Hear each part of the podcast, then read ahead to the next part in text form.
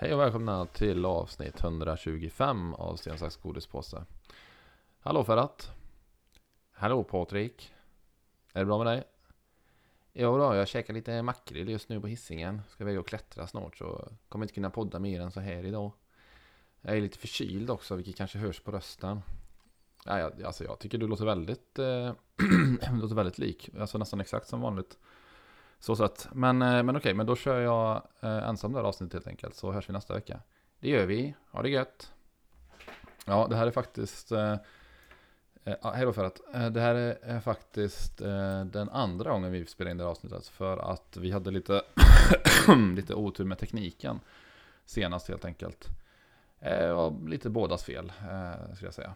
Eh, nej, det var 100% mitt fel. Det är jag som slarvar med någonting och det blir någon fel i mitt eh, inspelningsprogram helt enkelt. Så att eh, nu spelar jag in det här avsnittet eh, solo och lite instick från förra som sagt.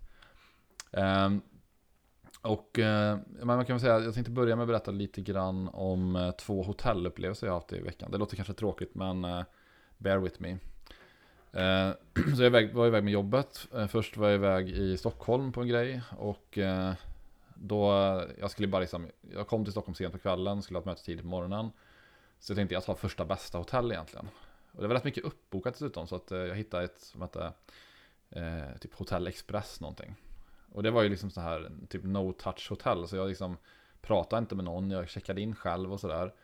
Och sen kom in liksom i rummet som var liksom det minsta hotellrum jag någonsin, någonsin varit på. Eh, det var så litet att jag kunde liksom inte ens sträcka ut benen ordentligt i, i sängen. Så jag skulle ligga lite vikt med dem. Eh, sen så tänkte jag så här, jag måste käka något. Och, och det, det, jag hade gått förbi Burger King på vägen. Jag tänkte nu är jag i Stockholm, jag kan ha något lite roligare ändå. Eh, så då hittade jag ett ställe som heter Deglabbet. Som gjorde en typ napolitansk pizza. Som jag eh, tänkte käka då.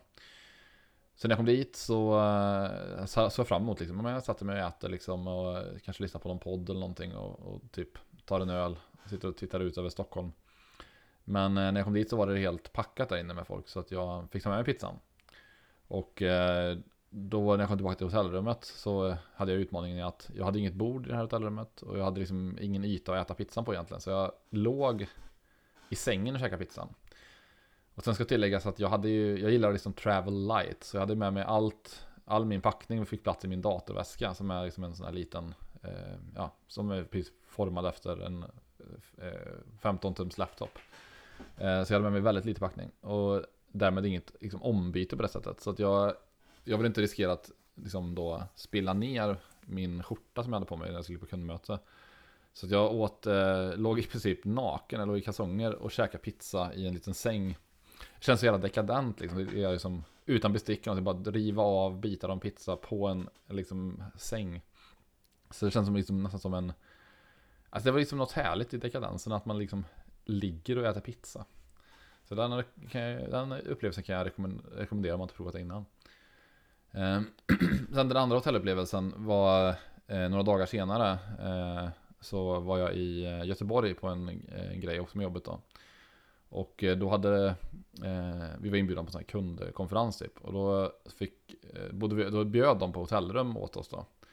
Eh, den här eh, eh, kunden helt enkelt då. Eh, och, eh, eller till oss bjöd min leverantör, men skitsamma. och då, då var det lite så här, ja, föreläsare, sen på kvällen var det lite middag och lite mingel och sånt där. Och på det här förminglet innan middagen, då hade de lite olika lekar uppsatta. Så de hade liksom bland annat en sån här eh, eh boxningssäck, du vet, som, som man slår på. Och sen åker den upp i liksom, taket och sen får man ett poäng då hur hårt man slår. Och min kollega var ju så här, ja det måste ju prova, det måste ju prova. Nej, kände jag så här, det är så pinsamt liksom. Det stod lite folk och slog på den där. Jag kände så här, det är så pinsamt. Det känns så testosteronstint att gå fram liksom och slå på den här eh, säcken liksom. Så jag undvek den. Och sen liksom fastnade vi ett bord, fastnade vi några trevliga liksom norrmän som var också så här typ Aj, måste prova att slå på säcken. Typ, jag tänkte, ja men eh, Så vill man inte vara tråkig liksom, så tänkte jag, äh, vad fan, okej okay då. Nu, vi åker, vi kör några slag liksom. Och eh, då hade alla fått hit lite glas men det var rätt lite folk kvar där så det var inte lika pinsamt längre. Ursäkta. Och då eh, så tänkte jag, ja men jag, jag dammar till helt enkelt. Så jag Tog sats lite och sen slog till. Och så fick jag så, eh, humble brag nu då, men jag fick väldigt höga poäng. Alltså jag fick typ 950 och sånt där och max var ju 999. Så då blev jag lite biten och norrmannen sa jag blev typ lite upp i varv för att jag slog liksom hårt då. Och kände jag ah, men jag måste ju ge några försök till. För jag tänkte jag hade lite mer i mig kände jag. Så jag slog någon gång igen, ja, men jag fick ungefär samma poäng och sådär.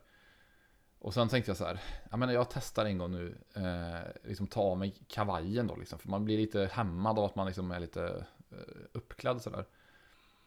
Och då liksom tänkte jag så här, så kommer jag ihåg en sak som min pappa sa till mig när jag kanske var 12 år eller något sånt där. Och vi var i Spanien vid något tillfälle. Där vi för övrigt åkte buss i Spanien och en, en eh, gammal eh, göteborgsk eh, gubbe tvingade mig att byta bort min, eh, eh min Zapdos mot en typ en Ratata med hans grabb. Det var en vidrig upplevelse. I Pokémon då, obviously. Ja, hur som helst. Eh, då sa han till mig att man skulle sikta, inte på liksom eh, ytan, utan strax bakom. För annars blir det lite att man liksom automatiskt saktar in nästan på något sätt liksom. Att man har kanske en hårdare träff precis, precis innan liksom då. Och tänkte, ja men det ska jag applicera här nu. Eh, då sats och slog och eh, kände att jag fick in ja men en rätt bra träff. Men däremot träffade jag lite liksom snett. Så att när min hand liksom eh, hade träffat säcken så hade jag fortfarande full hastighet uppe, liksom jag sitter lite bakom. Och eh, då råkade jag då slå till själva maskinen efteråt sen. Så jag går liksom i, förbi säcken och sen på själva maskinen. Och eh, alltså full kraft då med handen rakt in i den här stålkonstruktionen. Och eh, då såg någon stå och sa, ah, gick det bra eller? Du slog i maskinen där. Jag bara sa så här, ja men det, det gick bra. Jag, jag måste bara gå på, gå på toa lite. Och då när jag sa det, alltså det gick inte alls bra. Alltså jag, min blick var helt suddig. Alltså jag var helt, eh, det, var, det var som att liksom jag höll på att svimma. Det gjorde så fruktansvärt ont i handen. Eh, så jag liksom började gå mot eh, toaletten och det är en trappa ner då. Så jag kände liksom, jag håller mig i räcket så här, för jag är på väg att ramla. Jag är he helt, helt borta liksom. Jag kommer in på, på toaletten, ställer mig liksom lutad mot ehm, eh, ja, men handfatet. Och så kommer en, eh, en annan kille in där så här bara. Ja, är du lite packad eller? Säger han så här. Och jag bara. Eh, nej, jag bara blev yr helt plötsligt. Jag hittade på någonting. Liksom. Han bara, ja, det brukar jag hitta så. Jag bara, ja, ja. Så stod jag där liksom och kände bara, vad fan har hänt alltså? Och eh, knogen blödde ganska ordentligt. Och jag hade redan börjat svullna lite. Jag kände så här, vad fan, vad är det här liksom? Eh, så jag så här, tänk, klockan är väl halv ett eller något kanske. Jag tänkte, nej men jag ska ändå gå tillbaka till hotellrummet nu. så går jag dit. Och handen bara bultar fortfarande. Alltså det är som att jag har liksom tappat en eh, eh 20 kilos hantel på knogarna typ. Liksom. Den är helt, eh, det bara bultar och pulserar. Så jag försöker liksom sova med det, det går skit liksom. Det gör hur ont som helst. Och nu, eh, två dagar senare, så gör det fortfarande hur ont som helst. Så det är liksom så jävla klantigt och onödigt. Eh, verkligen. Eh, ja, nog om det. Så eh, jag har sett lite grejer på eh, Netflix nu i veckan. Jag har sett tecken Bloodlines bland annat, som är då en serie, en animerad serie som handlar om dators, eller eh, Playstation-spelet från början då, tecken helt enkelt. Eh, och eh, jag är ju fascinerad av tecken på många sätt. Dels tycker jag spelen är väldigt roliga, men det, jag älskar också den här knasiga storyn som alltid har funnits. Alltså jag gillar, överlag är jag svag för eh, stories som har eh, liksom lite urballad lore. Alltså man tänker liksom mycket comics har ju det liksom, att det är liksom, eh, det kanske är någon tidsresa och någon eh, parallellt universum. Alltså det, blir, det är lite spårat liksom. Eh, och även till exempel Warcraft är ett bra exempel också. Warcraft har en oerhört spårad eh, story liksom. Ehm, och tecken likaså då. Så att det, den här kollar jag på. Jag tror väl egentligen att det här spelet följer sto storyn i tecken 3. Så att eh, serien börjar med att eh, Jin och hennes eh, eh, mamma Jun då, Jun Kasama. Eh, är, bor ute i någon stuga i skogen och tränar tillsammans och sådär. Hon tränar upp sin son då. Och eh, sen blir de då besökta av eh, eh, en demon som heter Ogre som är då slutbossen i, i tecken 3, eller True Ogre i allra sista bossen i tecken 3 egentligen. Eh, som, jag ska inte spoila någonting, men alltså då, det sätter vi fall iväg in på en, en eh, resa där han hamnar hos eh, sin eh, morfar eh, Hihachi då. Som är liksom lite av en eh, ikon får man väl ändå säga i, eh, i teckensammanhang. Och eh, eh, ja, så Hiachi tar Jin under sina vingar och eh, eh får honom att eh, träna honom helt enkelt. Och får honom att ställa upp i den här turneringen som heter då The King of Iron Fist. Som eh, Hiachi anordnar. och så får man följa den här turneringen helt enkelt. Och alltså, gillar man tecken så kan jag rekommendera serien. Gör man inte det så då ska man absolut inte se den. Alltså, det är ju en fanservice-serie. Det som är lite kul om man är fan då är att många saker som man, mest fighter i serien är liksom replikor av fighter i spelen typ. Alltså det är samma moves. Man ser till exempel, ja, här gjorde han fyrkant, fyrkant, trekant. Här gjorde han framåt, framåt, trekant. Så man ser liksom de här rörelserna. Eh, så det är kul att de är så, att de är så true till källmaterialet då. Så det tycker jag är kul. Eh, Eh, sen såg vi filmen, jag och Maria såg filmen Jag är Zlatan. Eh, och jag älskar Zlatan. Jag tycker han är otroligt eh, fascinerande. Eh, enda liksom, eh, det känns som den enda riktiga superstjärnan som Sverige har liksom, inom sport. Som är, liksom, som är en karaktär också. Som kan sälja in sig på ett annat sätt. Liksom. Eh, nu kan jag inte jag mycket om sport, så det finns kanske någon till. Eh, men eh, hur som helst så, så eh, man får följa Zlatan då helt enkelt i hans uppväxt från en liten grabb till att han Eh, började spela för Ajax och lite till då.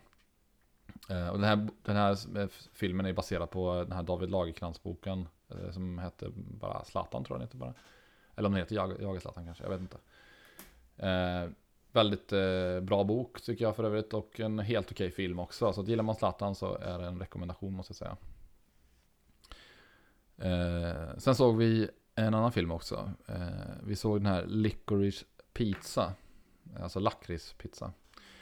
Och den här filmen har jag varit sugen på länge för den har fått oerhört eh, bra kritik. Alltså den har, eh, jag tror den har typ eh, 90 eller något sånt där på eh, Metacritic. Och eh, det är ju extremt högt. Ehm, så att eh, den, vi gick in med väldigt, väldigt höga förväntningar. Och eh, man kan väl säga att eh, vi blev extremt besvikna, jag och Maria.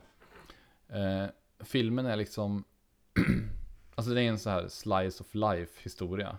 Och det kan funka. Alltså det funkar till exempel i den här, ganska bra i alla fall i den här filmen som jag pratade om för några avsnitt som heter Cha Cha Real Smooth med Dakota Johnson. Där funkar liksom det här eh, icke-handlingen ganska väl tycker jag. Men i det här fallet så liksom är det bara, alltså det händer nästan ingenting. Filmen är otroligt så här full of itself tycker jag. Alltså den, den insisterar på sin egen liksom eh, eh, quirkighet om man säger, liksom att den ska vara så här Eh, jag vet inte, den är, det är bara en riktig pissfilm helt tycker jag. Och för att beskriva lite kort handlingen så, så eh, handlar det om en ung kvinna och en ännu yngre eh, grabb som träffas eh, på en skola. Hon är där som jobbar som med skolfotografi och han går i skolan så han är kanske 10 år yngre än henne. Hon är väl 25, han är 15 kanske. Och den här eh, unga pojken är lite speciell då, så han är liksom, trots att han bara är 15 så har han liksom, driver han Eh, lite business och sådär. Han är ju ganska så här, eh, en entreprenör får man säga. Och eh, han liksom, när han träffar henne är direkt så här, ja men jag har träffat tjejen jag ska, jag ska gifta mig med. Så han blir helt liksom uppslukad av henne. Och hon är bara så här, men du är fan bara lite barn liksom, vad håller du på med? Eh, men sen så liksom växer deras relation eh, och de liksom börjar umgås och, sta och startar lite business tillsammans och sådär. Och eh, ja, eh, sticker iväg på diverse upptåg och äventyr. Men liksom det det är så låga stakes hela tiden, vilket är jävligt tråkigt tycker jag. Det är liksom aldrig någon riktig tension någonstans. Och eh, det är liksom en sak som jag har, eh, tycker är viktigt. Att saknas det tension då, då blir allting oviktigt. Alltså det, det, man tänker bara varför ska jag bry mig om det här eh, smörjan liksom. För att det är verkligen smörja. Smörja pizza borde den heta.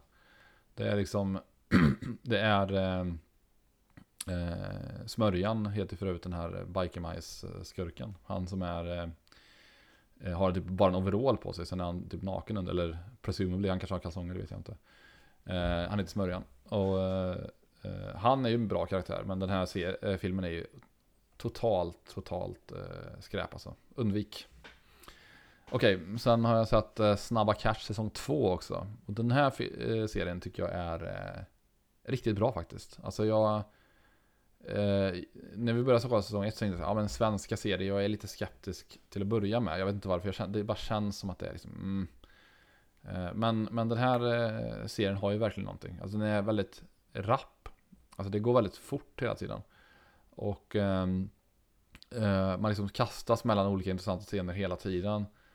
Eh, sen är det väl liksom vissa saker som lämnar en del att önska. Alltså hela Leia som är en av huvudkaraktärerna hela hennes story med hennes företag är ganska ointressant tycker jag. För dels tycker jag att det blir så här.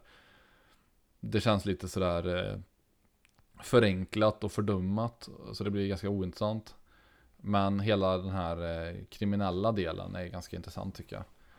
Eh, och sen är det alltid kul liksom att eh, Siggan har ända sedan hon, alltså hon kanske hörde Snabba Cash säsong 1 och kanske Sigrid var typ, typ ett år bara. Något sånt där. Och redan då så älskar hon introt alltså. Hon bara verkligen börjar dansa som fan när introt kommer. Och det är samma sak nu, direkt när vi sköter säsong två då, då löser hon bara upp och liksom bara, alltså diggar som fan alltså. Så det är lite kul att Sigrid är med på banan också. Eh, men eh, säsong två, alltså jävligt bra, eh, riktigt eh, eh, spännande hela tiden och eh, det enda kanske jag har att klaga på, jag kan inte spoila någonting här, men det är väl att slutet kändes lite osannolikt på något sätt. Liksom att att en, en karaktär specifikt gör den typen av karaktärsförändring. Det gick liksom lite för fort liksom. Eh, för att det skulle vara believable, tycker jag. Men eh, ändå en varm rekommendation, Snabba Cash på Netflix. Och sen eh, har vi också sett eh, säsong 3 av Westworld, eller vi har sett eh, ja, 3-4 avsnitt eller något sånt där. Och eh, Westworld säsong 1, eller så här, andra halvan av Westworld säsong 1 är extremt bra. Eh, 10 av 10. Första halvan är väl så helt okej, okay, men andra halvan av Westworld är extremt bra. Eh, säsong två av Westworld är obegriplig. Alltså jag, jag tycker i alla fall det. Jag, jag, tycker att den är helt omöjlig att förstå. Jag, när jag kollar på den så, så, så, lyssnar jag ändå på en podd efter varje avsnitt där de försökte liksom bryta ner avsnittet. Men de, som, de här eh, experterna som hade podden, de, de har ju sett avsnitten liksom tre, fyra gånger för att fånga allting. Men de förstod ändå inte riktigt vad som hände. Så den hade, den hade ju uppenbarligen ett stort problem med säsong 2 att den blev för rörig helt enkelt. Och eh, det har de nu adresserat i säsong 3. Säsong 3 är mycket mer fokuserad och mycket mer, liksom, mycket mer linjärt berättande än vad det var innan. Ehm, så att eh, säsong 3 kan jag rekommendera. Men man får ju liksom, har man harvat sig igenom säsong 2 och tappat den där så tycker jag man bör ge den en ny chans. Och har man inte sett, har man bara sett säsong 1 och inte säsong 2 tycker jag ärligt talat läs en recap på säsong 2 om det är någon som lyckas skriva den. Och sen gå direkt på säsong 3. Eh, Okej, okay. jag hoppar till nästa eh, område. Och det är att jag skulle vilja tipsa om en podd som jag själv blev tipsad om för eh, några veckor sedan. Som heter Kraftspelen. Och det här tipset, jag ska säga, det kom från, för mig kom det från Färat. Men från eh, Färats håll så kom det från hans eh, kompis. Som jag skulle vilja säga, eh, antar jag. Men han insisterade på att kalla honom för sin ex-granne, Nils.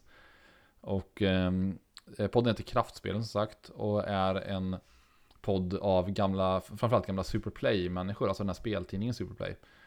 Och redan där så är jag hookad för att, eh, det har jag berättat tidigare i podden, men jag läste ju eh, alla speltidningar som fanns. Jag hade Spel för alla, Insight PC Games, PC Gamers, eh, Superplay, Playstation-magasinet. Alltså jag läste allt eh, som man kunde, för jag var så intresserad av, eller är fortfarande för den delen, men jag läser inga speltidningar längre. Ehm, så att de här personerna kändes liksom som att jag kände dem. För att speltidningarna på den tiden var också väldigt personliga. Alltså man hade liksom, man visste att en text av Tobias Bjarneby skulle vara på ett visst sätt. Och man visste att en text av Thomas Wiborg skulle vara helt annorlunda. Ehm, så det var väldigt kul tycker jag. Så det är kul att höra de här rösterna igen då, ehm, många år senare. Och eh, podden går egentligen ut på att de eh, lyfter upp eh, ett spel som då världen diskuterar med gästen helt enkelt som de har som favoritspel eller ifall ett spel som de håller väldigt högt då. Och eh, det jag har gjort är att jag har helt enkelt gått igenom det här. Det har väl kommit 52 avsnitt och sånt där. Så jag har gått igenom de spelen som jag är mest intresserad av och lyssnat på de avsnitten. Och eh, i några av avsnitten så eh, jag lyssnat, liksom kan rekommendera Disco Elysium. Eh, eller nej, det rekommenderar jag faktiskt inte alls det poddavsnittet för det spoilar hela spelet. Så att, eh, däremot rekommenderar jag att man spelar Disco Elysium först för det är ett topp 5-spel någonsin. Och sen så eh, kan man eh, lyssna på den efteråt för att eh, uppleva lite mer disco liksom. Um, men jag lyssnade också på avsnittet om Grim Fandango, alltså det här eh, eh, LucasArts-spelet från eh, 98, 99 ehm, kanske. Eh, som är ett picka och klicka i 3D. Eh, och eh, det här är ett ikoniskt spel med, där man spelar som Manny Calavera som är liksom en eh, ja, byråkrat kan man säga. Han jobbar i alla fall i en byråkratisk miljö i dödsriket. Och eh, eh, den här podden då, eh, en sak som var så jävla stark tyckte jag var att eh, då är det då en eh, berättar om att en svensk kulturskribent eh, som inte egentligen spelade i någon större utsträckning tidigare hade då liksom gått igenom en väldigt eh, tung och jobbig skilsmässa. Och var på den nivån liksom att hon kände att hon eh, övervägde att ta livet av sig för att komma ur det här liksom mörkret. Och eh, då någonstans i mitt allt i det här så hittade hon det här spelet Grim Fandango och började spela det där. Och eh, blev helt upp, eh, eh, ja, men gick helt upp i det här spelet och eh, skrev sedan en krönika om det här. Eh, och berättade då om liksom att hon var på en väldigt mörk plats och att Grim Fandango med sin mörka humor och liksom eh, ja, men, eh, intressanta story och syn på döden fick henne liksom att tänka om och komma ur den här eh, mörka eh, avgrunden då. Eh, och sen då, eh, typ några månader efter hon skrivit den här krönikan, så kom det en man fram till henne på stan. Och eh, typ stoppade henne och bara, du, jag läste din krönika om Grim Fandango. Jag har varit med om exakt samma sak. Jag var på en jättemörk plats på grund av en skilsmässa, spelade det här spelet och tog mig ur det. Eh, och då tyckte hon att det här var så bisarrt, så hon mejlade faktiskt då till Tim Schafer, alltså man säger personen som var ansvarig för mesta del av, eh, av storyn i det här spelet. Då. Eh, och eh, berättade om den här upplevelsen och sin krönika och sådär. Och hon tänkte väl att ja, men Tim Schafer, han får väl hundratals mejl liksom, om dagen, han kommer aldrig svara på det här. Men efter någon, några månader så svarade han faktiskt på mejlet och skrev han Vad konstigt. Eh, för att när jag skrev det här spelet så gick jag faktiskt igenom en tung skilsmässa själv. Eh, och det var liksom ingenting som han medvetet hade gjort, utan det var väl bara det att eh, det lös väl förmodligen igenom liksom i hans writing. Att det, liksom, ibland kan det vara så att man kan inte skilja på liksom vart man själv är i livet när man skriver någonting. Eller jag kan uppleva det så i alla fall.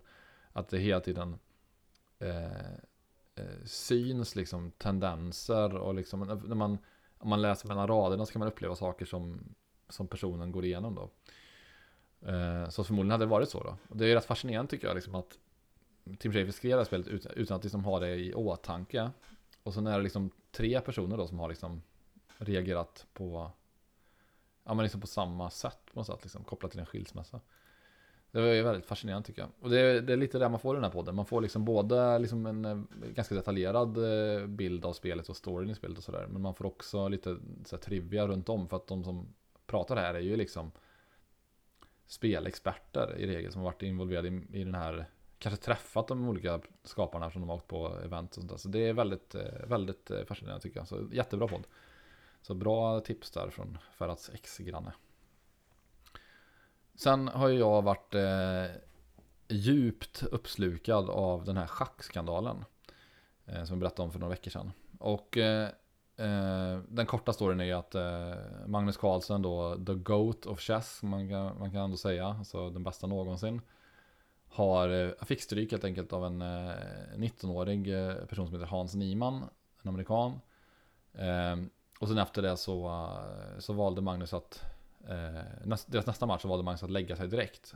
Eh, och sen det här har skapat massa, massa upp, uppståndelse. Och eh, man kan väl säga liksom att eh, något jag stör mig på något fruktansvärt. Det är att när folk återberättar den här historien. Jag har hört på P3 och jag har hört det i eh, olika poddar.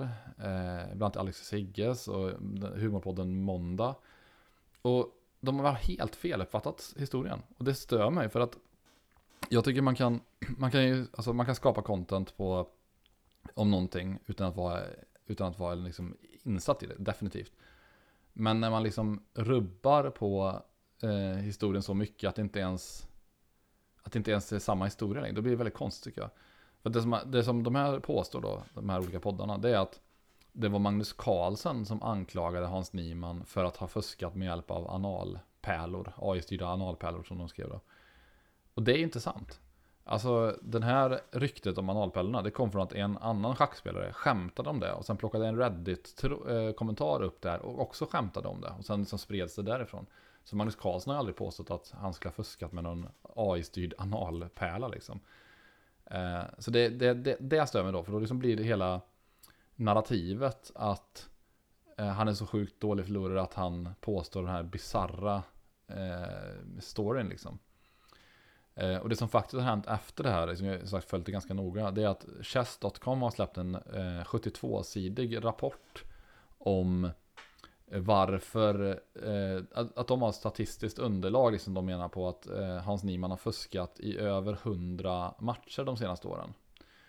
Och eh, eh, delar bakom den här rapporten är ju då att de har bland annat använt ett eh, program som eh, eh där man helt enkelt testar hur ofta en spelares drag korrelerar med eh, en eh, schackdators, eh, alltså då en, ja, eh, jag tror det heter Stockfish, den här eh, schackdatorn som används mest. Då. Och eh, då helt enkelt ser man då, om man, om, man, om man tar Bobby Fischer då som är en legendarisk schackspelare, en av de bästa genom tiderna. Under sina 20 bästa, sin period, den hade liksom sin bästa streak, den hade, var obesegrad i 20 matcher något där mot extremt bra motstånd. Då hade han eh, ungefär 72% eh, korrelation i sina drag med den här schackdatorn. Eh, då. Eh, och det är fantastiskt bra för att en, en eh, Grandmaster som är det högsta rankade. Det finns även Super Grandmaster som är liksom en, som jag förstår som lite inofficiell rank. Men det är liksom de topprankade Grandmastersarna. Så en Grandmaster har kanske 55-60% korrelation med en schackdators drag. En eh, en eh, Super Grandmaster har ungefär 60-65% eh, korrelation. Och de här riktigt, riktigt supergenierna inom schack. Magnus Carlsson exempelvis har eh, över någon period de hade mätt så hade han i snitt 70% korrelation. Eh, och det fanns enstaka matcher där Magnus Carlsson hade 90% och 92% liksom. Men det är ju liksom en på 100 eller en på 200 liksom på den nivån. Eh, Hans Niman då, han hade eh, i vanliga fall på liksom, typ eh, medianvärdet så att säga, låg liksom, ja men det låg ungefär på 60% liksom, där han borde ligga enligt sin rank ungefär. Men eh, sen hade han outliers då, den hade till exempel, och som sagt, Magnus Carlton hade enstaka matcher över 90%. Hans Nyman hade över 10 matcher som var 100% korrelation. Och han hade över, jag kommer inte ihåg exakt hur många det var, väldigt många matcher som låg över 95%. Och det är klart att det här är inget, inget liksom, eh, hårt bevis egentligen. Men de menar ju då på att, liksom, att sannolikheten att eh, en person skulle ha spelat eh, ett, en av matcherna var till exempel 45 drag långt. Att sannolikheten att en person skulle spela exakt samma drag som en schackdator 45 drag i rad är så fruktansvärt liten. Att det är liksom egentligen unheard of. Och att man gör det liksom med jämna mellanrum samtidigt som man sen dippar ner till vad som verkar vara en helt annan nivå emellan. Det är liksom, ja, man kan ju förstå att det finns anledning att tro att han fuskar då. Sen bevisar inte det här att han fuskade över bordet i den här turneringen som startade allting. Men att eh, det som folk har fastnat på, och som jag kan förstå, det är att Hans Niemann själv påstår att han fuskat två gånger i sitt liv på online-schack när han var 16. Och han ångrar det här djupt. Eh, och liksom då beskrev det här. Men den här datan tyder på att han har fuskat över 100 gånger de senaste åren. Så att eh, det, jag kan förstå att man blir lite sådär reluctant att, eh, att lita på honom. Eh, och som vad jag förstår det som så är det inte särskilt eh, svårt egentligen att fuska över bordet. Det har hänt många gånger. Bland annat att det har varit personer i publiken som har satt sig på vissa stolar som representerar vissa ställen på, på, på brädet. För att det som man, jag ska inte fastna för länge i det här, men det, man måste liksom inte, schackspelarna är så pass bra att du behöver inte säga eh, tornet ska flyttas till eh, eh D3. Det behöver du inte säga. Du behöver bara säga D3. Sen så, det, och det, det är liksom ett rutnät, så det är inte särskilt svårt att kommunicera. Eh, inte ens om man skulle göra det med morse så är det särskilt svårt att kommunicera. Eh, eller till exempel att man skulle ha eh, beep, beep, beep, beep, beep, beep. Skulle du kunna säga att det är liksom, ja men C3 då exempelvis. Den tredje raden uppifrån och den tredje raden, eller typ så ungefär. Så det är ganska enkelt att kommunicera informationen. Sen kan schackspelarna själva rita ut att de vill, det är ju ett antal pjäser som kan, överhuvudtaget kan röra sig till, till C3 som är exemplet då. Och då kan de lista ut det själva då. Så det är ganska små, lite input som krävs för att kunna fuska. Är min poäng då. Eh, Okej, okay. eh, nog om det. Så jag har spelat eh, Return to Monkey Island också. Jag spelat klart spelet faktiskt. Och eh, måste säga att eh, det var underbart att vara tillbaka med Guybrush och gänget. Alltså det är... Eh, Eh, de har verkligen spelat på nostalgin på helt rätt sätt. Och sen har de samt, samtidigt varit duktiga i att göra de här sakerna som åldras dåligt. Typ att om man tittar på gamla p-klicka så är det liksom Dels kan det vara frustrerande att man inte kan fastna i saker för att det är så här, jaha, jag skulle klicka på den där lilla pixeln. Eh, men det är också, eh, de har också ökat på tempot väldigt mycket. Så att eh, det går oerhört fort att röra sig mellan områden. Och eh, det går oerhört fort att klicka sig igenom dialog om man känner liksom att ja, men nu vill jag bara liksom komma vidare. Eh, så det spelet är oerhört rappt och, och snabbt, liksom, vilket är extremt viktigt tycker jag. Ehm, och eh, funkar hur bra som helst på Steam Deck. Jag spelar på Steam Deck rakt igenom. Fantastiskt bra musik som alla Monkey Island har haft. Grafiska stilen har ju varit lite sådär, folk har diskuterat den lite grann. Men jag tycker att den är faktiskt väldigt snygg. Den passar väldigt bra i det här spelet. Ehm, och eh, alltså överlag kanonupplevelse. Lagom långt, jag tror det kanske tog mig 7-8 timmar att spela genom spelet. Eh, det är precis lagom. Eh, så jag tycker alltså det här är ett eh, kanonspel alltså. Jag skulle säga, för att sätta betyg skulle jag säga en eh, 9 av 11. Och det här kommer definitivt vara ett spel som jag är bland de topp 5 bästa under året skulle jag förutspå i alla fall. Så att varm rekommendation om man gillar Monkey Island överhuvudtaget då. Sen slutligen så Eh, jag tänkte prata lite kort om det här att Stadia, Google Stadia nu läggs ner. Och ehm, det var väl inte så himla överraskande egentligen för att det har inte hänt särskilt mycket därifrån och de hade innan hade de det här typ eh, This Week on Stadia vilket de i princip har lagt ner sen tid tillbaka. Så man märkt liksom att det är ett, eh, ett, en döende tjänst. Och eh, jag var ju liksom, hoppade på Stadia-tåget tidigt och eh, har spelat, eh, ja men säkert kanske 200 timmar på sig i alla fall sen det släpptes, så det är ganska mycket. Jag tycker att tekniken i sig är väldigt, väldigt bra. Men stora problemet med Stadia var ju liksom att man lyckades inte attrahera eh, spel. Alltså ingen eh, konsol, eller det var ingen konsol där, men ingen tjänst är bättre än, än spelen som finns på tjänsten. Eh, och det var väl väldigt tydligt i det här fallet då. Eh, så tjänsten kommer läggas ner helt och hållet från och med första januari 2023. Och eh, det som är lite sådär eh, uppseendeväckande är att det är ännu ett projekt som läggs på Google Graveyard som man kallar det. Eh, så man, någonstans börjar man ju tappa, eh, eller jag tror Google kommer ha problem när de släpper nya tjänster, att man tänker okej, okay, kommer den här läggas ner? Kan vi, vågar man investera i den här plattformen? Eh, så det är lite problem tror jag de kommer ha. Sen så tycker jag ändå att de hanterar själva nedstängningen väldigt snyggt. För att, i alla fall mot, mot spelare, mot utvecklare tror jag det inte alls var så snyggt. Men mot spelare så refundar de allting man har köpt liksom. Förutom då medlemskap i den här Pro, eh, eh, Stadia Pro-medlemskapet då. Men så jag kommer till exempel få tillbaka eh, allt jag lagt på hårdvara. Jag har ju köpt eh, till exempel Founders Edition, den hette då, den första utgåvan. Kostade typ 1500 kanske. Sen har jag köpt eh, lite mer hårdvara därifrån. Så jag har ju totalt tre kontroller och eh, tre Chromecast Ultra som jag kommer få ersättning för då. Eh, och sen så eh, Dessutom så refundar de spel man köpt. Så jag kommer få eh, pengar för Resident Evil Village som jag spelar på Stadia. Jag kommer få pengar för Cyberpunk och för Disco Elysium. Så att eh, det är ändå... Jag kommer nog få tillbaka typ 2 2 tusen och sånt där. Så det känns ju ändå snyggt hanterat måste jag säga. Eh, och det som är, jag tycker ändå man har fått med sig i det här att de har lite kickstartat det här molnspelandet. Eh, som folk är väldigt kluvna om. Men jag tycker ändå att om man bor i Sverige med så bra internet så funkar det nästan felfritt tycker jag.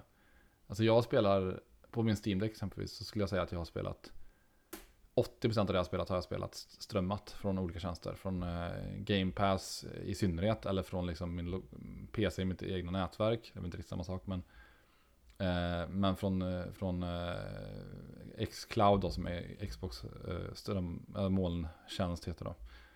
Har funkat hur bra som helst. Så att jag tycker ändå att, och jag tror verkligen att det här är någonting som Särskilt på en viss typ av spel är verkligen framtiden. För att eh, det... Jag skulle egentligen vilja ha, jag ska inte fastna i det för länge heller, men jag skulle egentligen vilja ha typ en Steam Deck liknande version som är mycket lättare och som har en riktigt jävla grym skärm. Som man, så de lägger allt krut på det. Och sen är den bara streaming only liksom. För att jag tror ändå att det skulle funka väldigt, väldigt bra. Um, ja, nog om det. Eh, det blir lite kortare avsnitt den här veckan. Eh, men vi är nog tillbaka i full force nästa vecka tror jag. Det var lite svårt att få upp tiden senaste tiden. Men eh, vi hörs då helt enkelt. Så ha det gött. Hej hej.